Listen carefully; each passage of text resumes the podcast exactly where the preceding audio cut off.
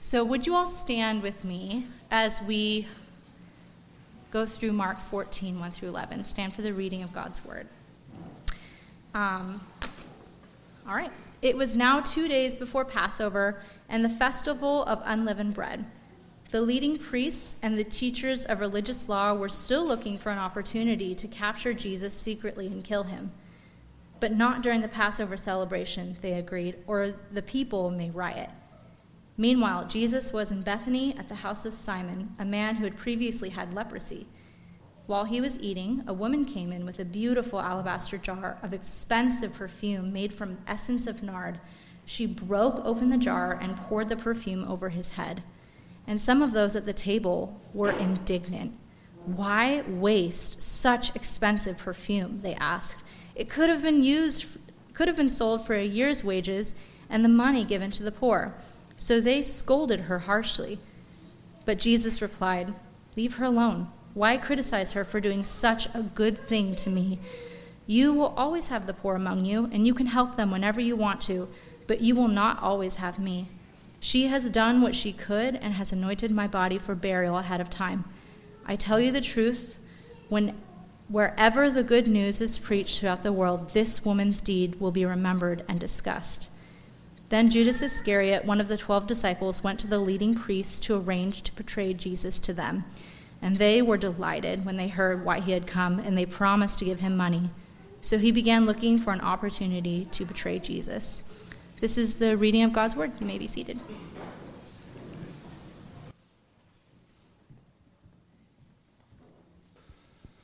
Good morning.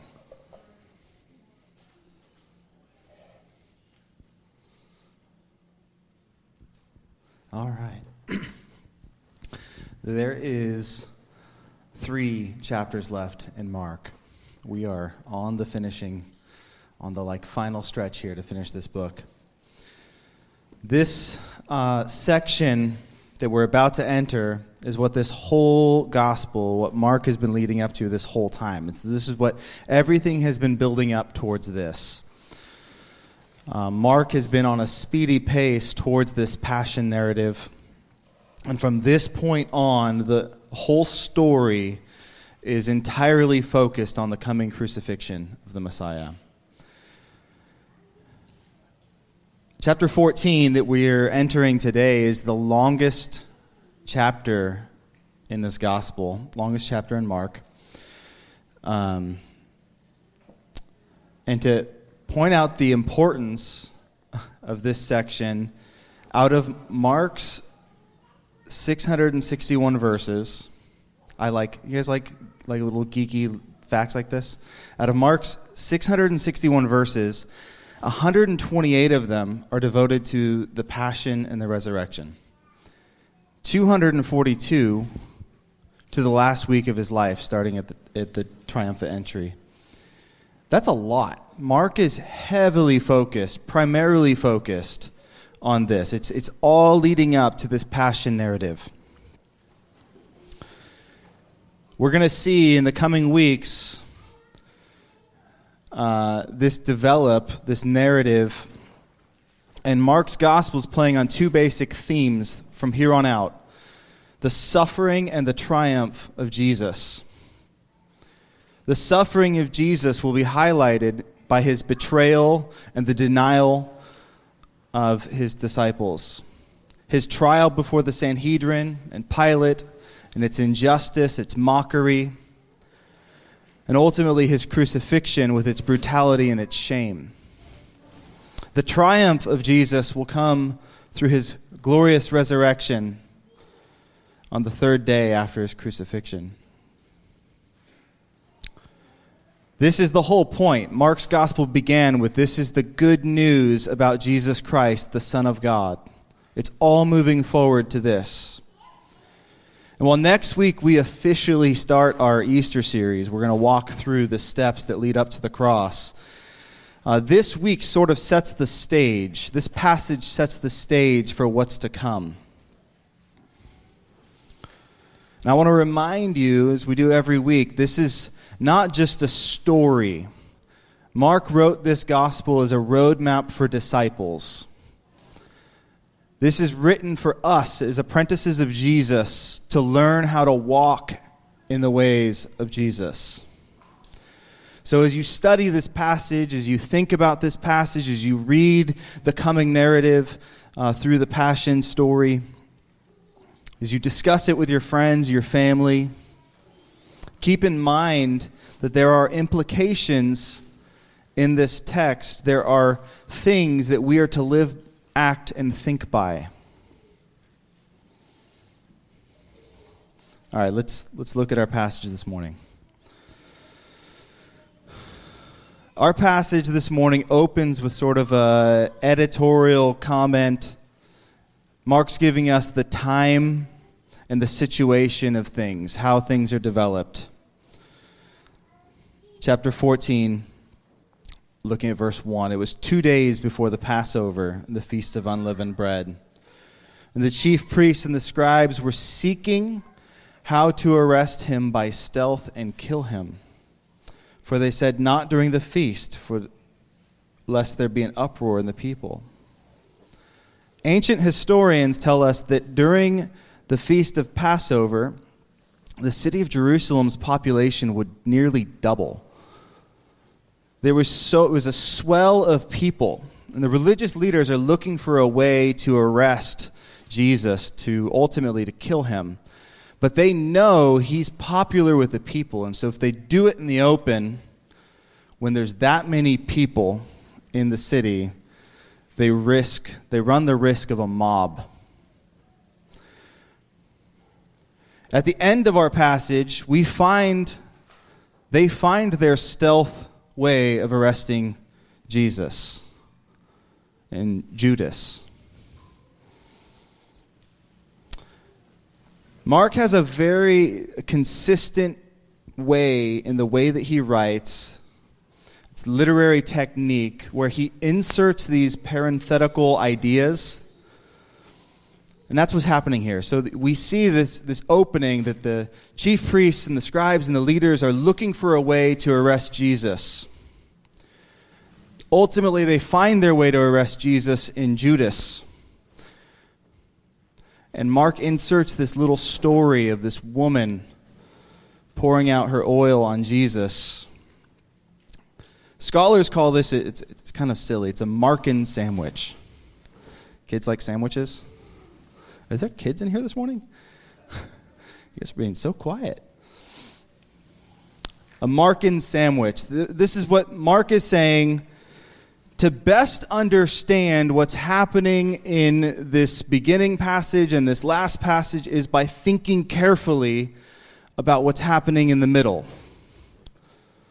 Think carefully about the woman and her oil and the disciples' responses, and you'll understand what's happening in the opening and the closing passages. This is meditation literature for disciples of Jesus. This is something that we should spend time thinking about. So let's look at her little story a little closer this morning. Verse 3 And while he was at Bethany in the house of Simon the leper, he was reclining at table.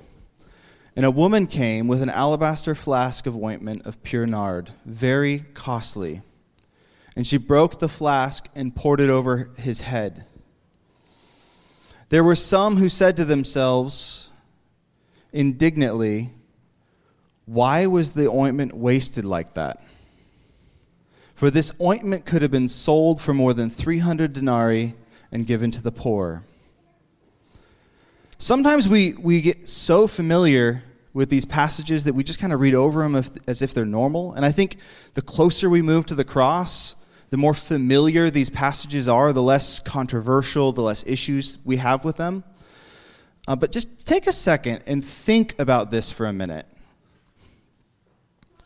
These guys had just finished a meal. They were relaxing, and in comes this woman who breaks this jar of extremely expensive oil over Jesus' head. To say the least, this was disruptive, right? It was extravagant. It was, it was a little extra.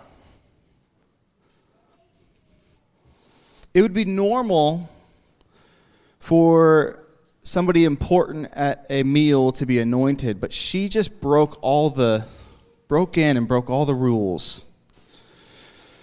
We can miss some of the social boundaries and the historic perspective here in our context. Here we have a woman interrupting a feast in a room full of men. This would have been, uh, in this particular cultural context, very odd. Quite a cause for confusion and conversation.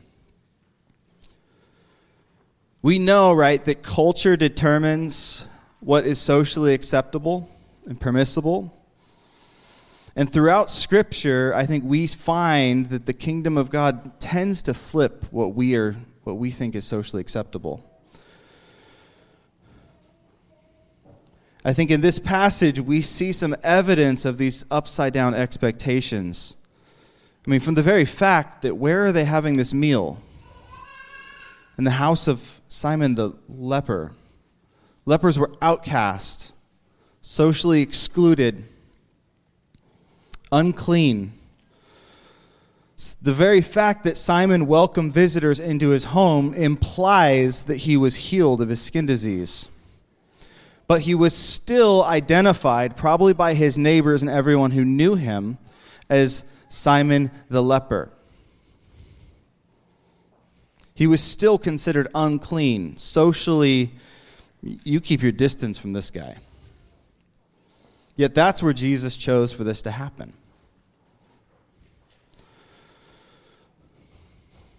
And whether he was clean or unclean, here's Jesus in the middle of the house belonging to the leper. He's reclining at the table, sharing a meal together. And then here comes this woman. She has this family heirloom, this extremely valuable oil. So valuable that Mark gives us he, he gives us the value. The disciples say this is worth 300 denarii. This is the equivalent of a year's salary.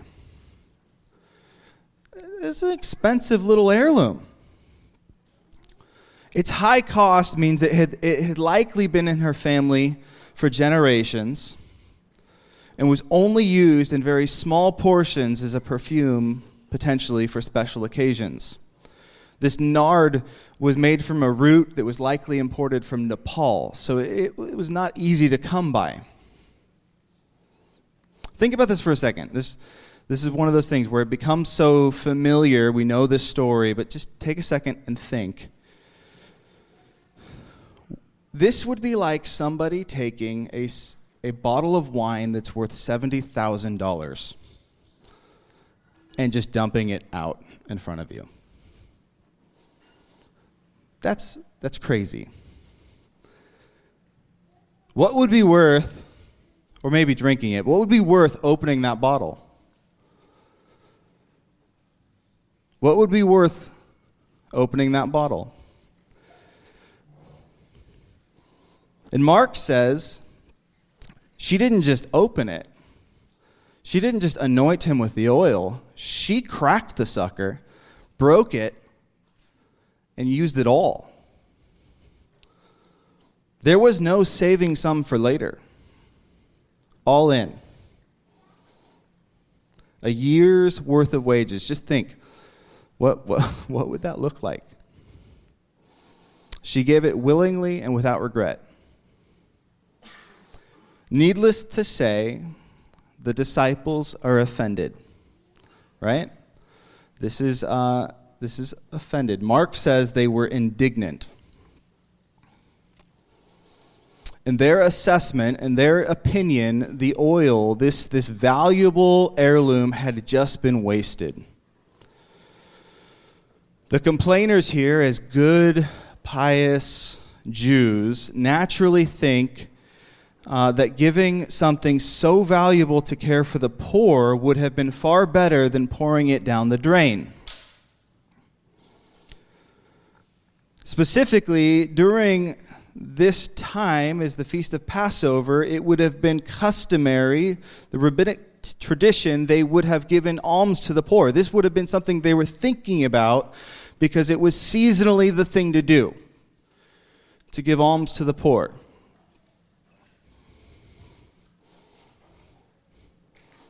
And according to rabbinic custom, it would have earned them a reward from God to give it to the poor.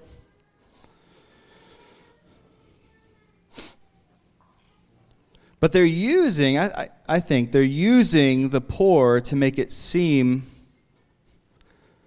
like their opinion is right, their offense is right.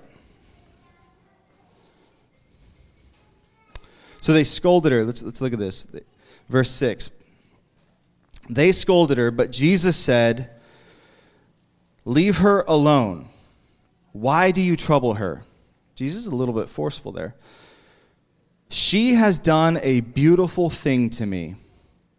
For you always have the poor with you, and whenever, whenever you want, not just when it's seasonally appropriate, whenever you want, you can do good for them. But you will not always have me. She has done what she could. She has anointed my body beforehand for burial. And truly I say to you, whenever the gospel is proclaimed in the whole world, what she has done will be told in memory of her. They scolded this woman. Jesus scolds them. That's typical Jesus, too, right? Why do you trouble her? She has done a beautiful thing, Jesus says. This reminds me of a quote from Jim Elliot, the martyred missionary. He says, He is no fool who gives what he cannot keep to gain what he cannot lose. He's done a be- this woman has done a beautiful thing. He tells them, You will always have the poor with you. This, uh, this can be, I think, mistakenly taken as uh, a reason not to serve the poor. That is not what Jesus is saying. You can't possibly come to that conclusion by reading what Jesus says.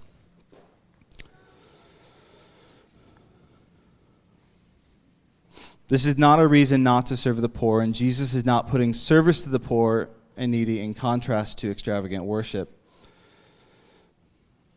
The gospel calls us as Christians to serve those in need, but it also calls us to unrestrained adoration of Christ. This passage, it, it, underscores our need for total and complete devotion to Jesus. And if we respond to Jesus properly, we know from the rest of the New Testament, if we respond to Jesus properly and total and complete devotion, we will take care of the poor. That's a given.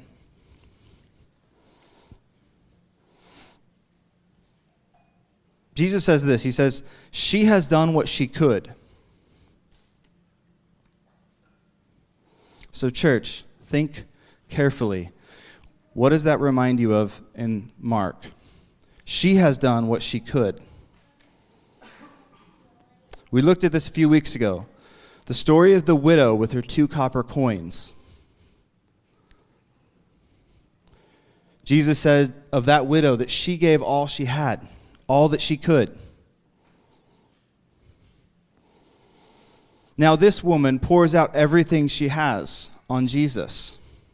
Both women stand in contrast to the men in the situation. The widow with the two coins is the antithesis of the teachers of the law who plunder the widow's house, and of the prosper- prosperous who only give out of their abundance. And this anonymous woman, some think it's Mary, Mark doesn't say, so I'm not, I'm not going to take a position today. She's the antithesis of Judas, who will betray his master for whatever money the priests offer him. And the tight fisted disciples, the bystanders, who in their mouths have pious cliches about giving to the poor, but ultimately take no action to actually do it. These women stand in contrast. They're supposed to be a lesson for us as disciples. Both women serve as examples of total commitment that hold nothing back. Their deeds do not bring them fame. Their names have been lost in the midst of time. But the Lord saw them, and he knew them. He was moved by them. The disciples in this gospel in Mark, they're very good at counting the cost of things. You remember in chapter 6, when Jesus tells them to feed the crowd, their like mental cash registers go off and they start who's good at mental math? Anybody good at mental math? Just like thinking yeah. These guys their mental math goes off and they're like this would take 200 denarii to feed these crowds. That's a lot of money jesus. And here they see this jar and they automatically you know like like you watch some appraisal show or something like there that's 300 denarii worth of oil.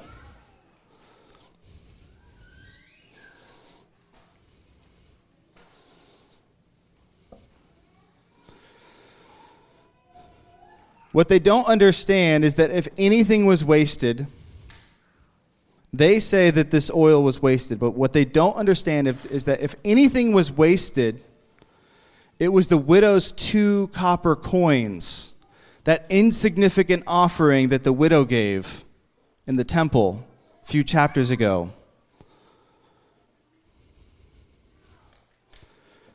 That she donated to the bulging coffers of the flourishing, the uh, appearance of flourishing but spiritually destitute temple system that Jesus has said over and over is coming down.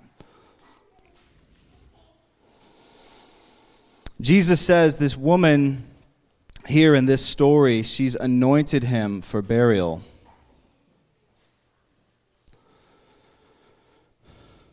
What's going on in this woman's mind when she pours this, the precious content of this jar over Jesus' head? Mark isn't clear. It's, it's not exactly clear what's going on here. Anointing was a common was common at feasts in the ancient world. This would not have been abnormal for the guest of the feast to be anointed. But is it, is it possible that she's extending just a customary courtesy? It seems a little extreme for that. Or does she think possibly that she's anointing the Messiah, that word means anointed one, uh, with oil of crowning and setting him apart for his office?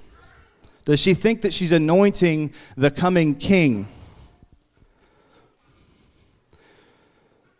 In the Old Testament, kings would be anointed in private, and it sometimes signaled revolt. Was she trying to speed this up or, or bring this about? Maybe she hopes that it's time for God to intervene in the affairs of Israel with this King Jesus. But if that was her intention, and indeed, I think that's true what happened. How ironic the situation was. A woman, not a priest or an authorized prophet, anoints Jesus in the home of a leper, an outcast, a social outcast, in the presence of sinners. Jesus is anointed king, the king of sinners. He's the Messiah that's gonna, going to redeem them, just not the way they see it. And somehow, here, this is all tied to the imminent death and burial of Jesus. Jesus says that she anointed him for burial. And as the story plays out, truly, this will be the only anointing for burial that Jesus receives. Because when the women go to anoint his body after the crucifixion, what happened? Was he there? No. This was the only anointing for burial he receives.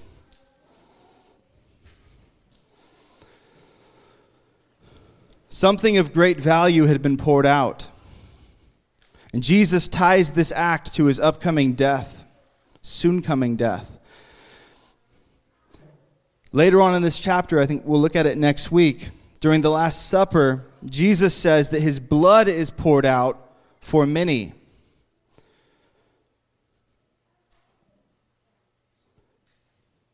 It is his blood is of immeasurable value, far more valuable than 300 denarii. No price can possibly be put on it, yet he will willingly pour it out.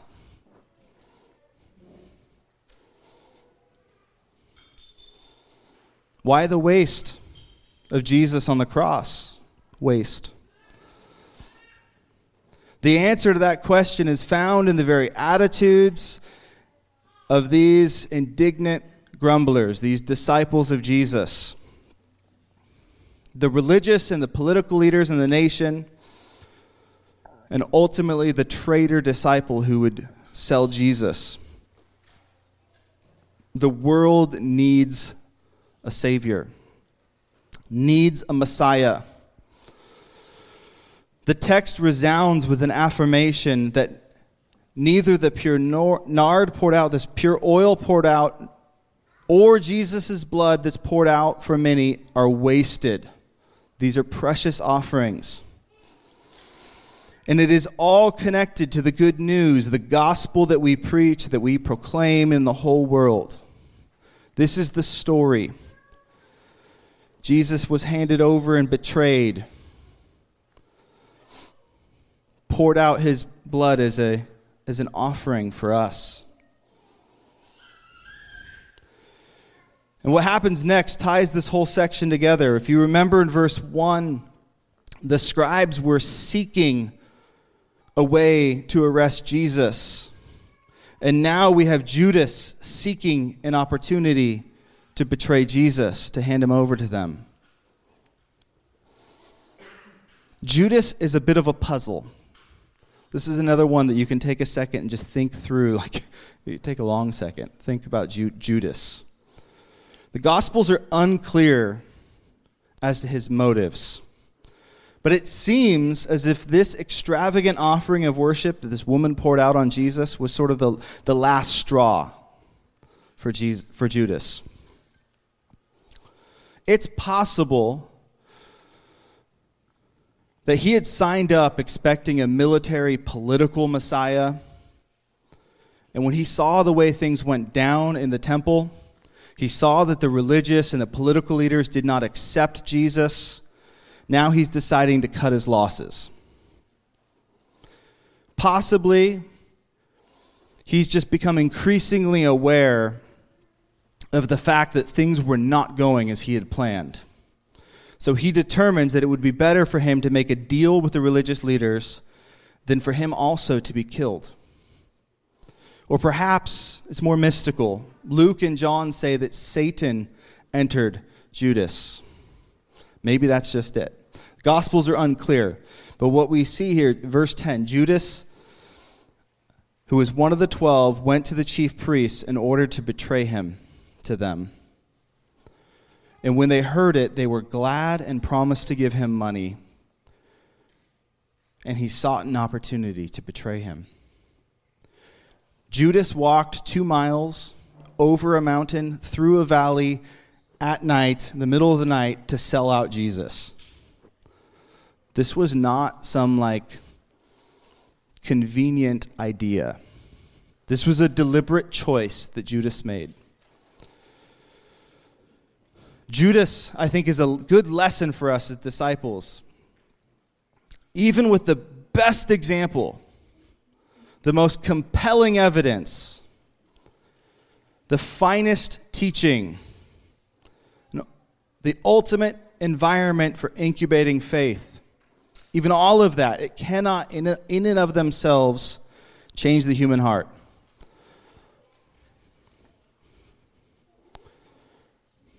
The best teaching, finest programs, the best leadership structure, the best church environment, it's all powerless to actually change you. You need a work of the Spirit to do that. I think this passage today is supposed to have us comparing and contrasting Judas with this woman. See the contrast. She was moved by love. Judas was pragmatic. She was unreasonable and extravagant. Judas was restrained and logical. She lavished her attention on Jesus. Judas deflected attention away from Jesus. She worshiped him for who he is. Judas fails to see who he is. She was willing to forfeit her wealth for Jesus. Judas forfeits Jesus for wealth and a sense of security. Say that again. She was willing to forfeit her wealth for Jesus. Judas forfeits Jesus for wealth and security. And whenever the gospel is proclaimed, she will be remembered. Unfortunately, so is Judas. He's a part of this story.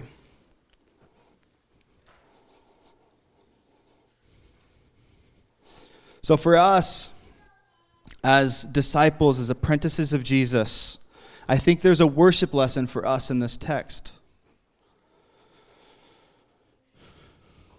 I believe this is the kind, the, the worship of this woman is the kind of worship that we as disciples should be marked by. Pure worship like this, so completely consumed with Jesus that there's no thought of self or anyone else in the room. Worship so extravagant that it offends the sensibilities of those who don't understand the worth of Jesus.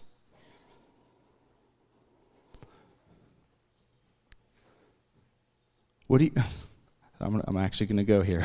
What do you mean you're singing indoors? I'm sorry. Jesus is worth it. Even if it costs me my life, Jesus is worth it. I will sing his praise.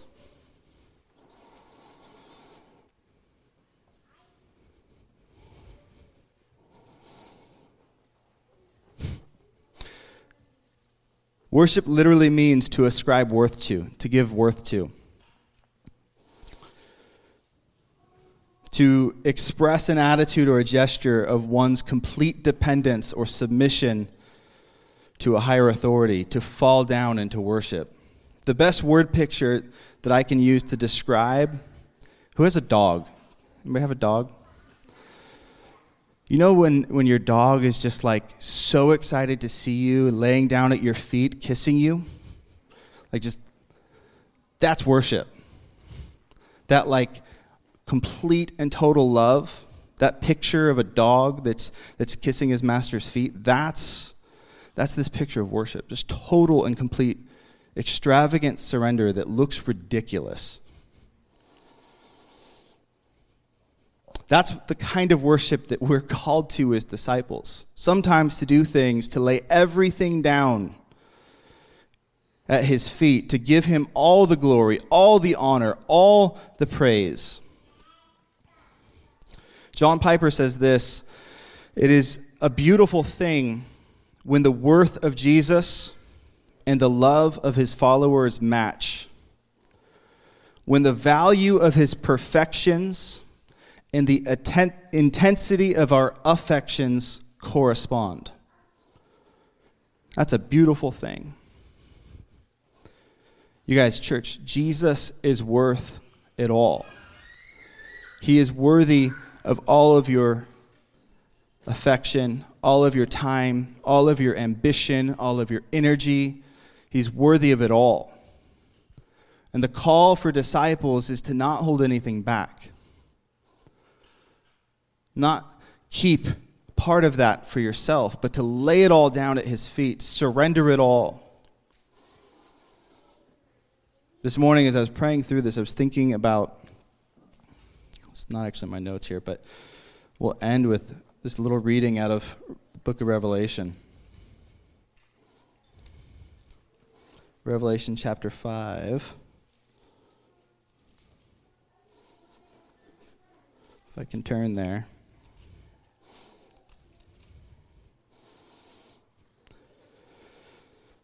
Revelation 5 is this scene where, where uh, well, let's just read it.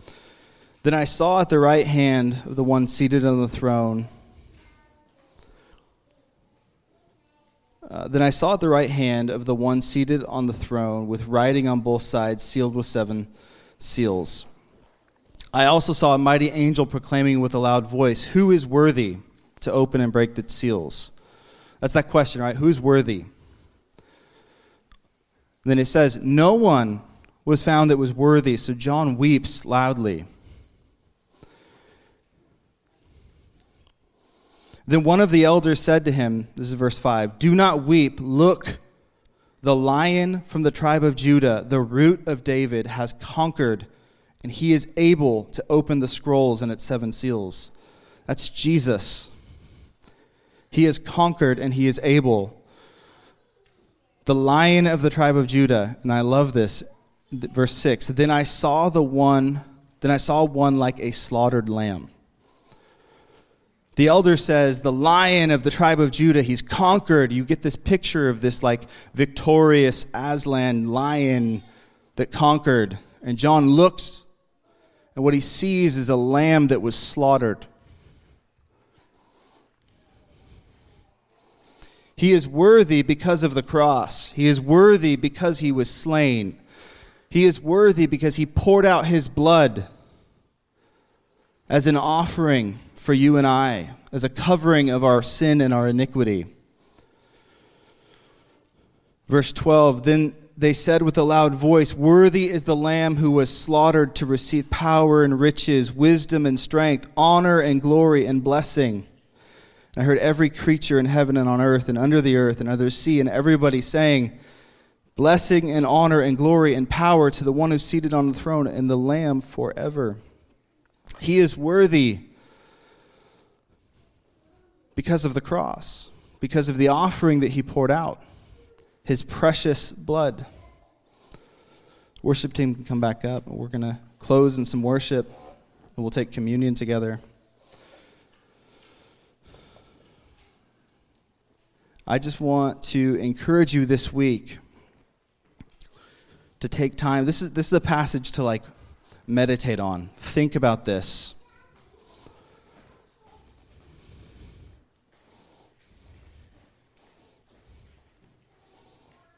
What is he worth to you? What is Jesus worth to you? God, I just thank you. Jesus, I thank you for your blood that was poured out. This immeasurably valuable offering that you poured out for us. God, I pray that you would help us to understand. I pray that you would show us the worth, the value of your offering, of who you are and what you did for us. Jesus, help us to see the glory of the cross, your enthronement. Jesus, we love you and we bless you. Amen.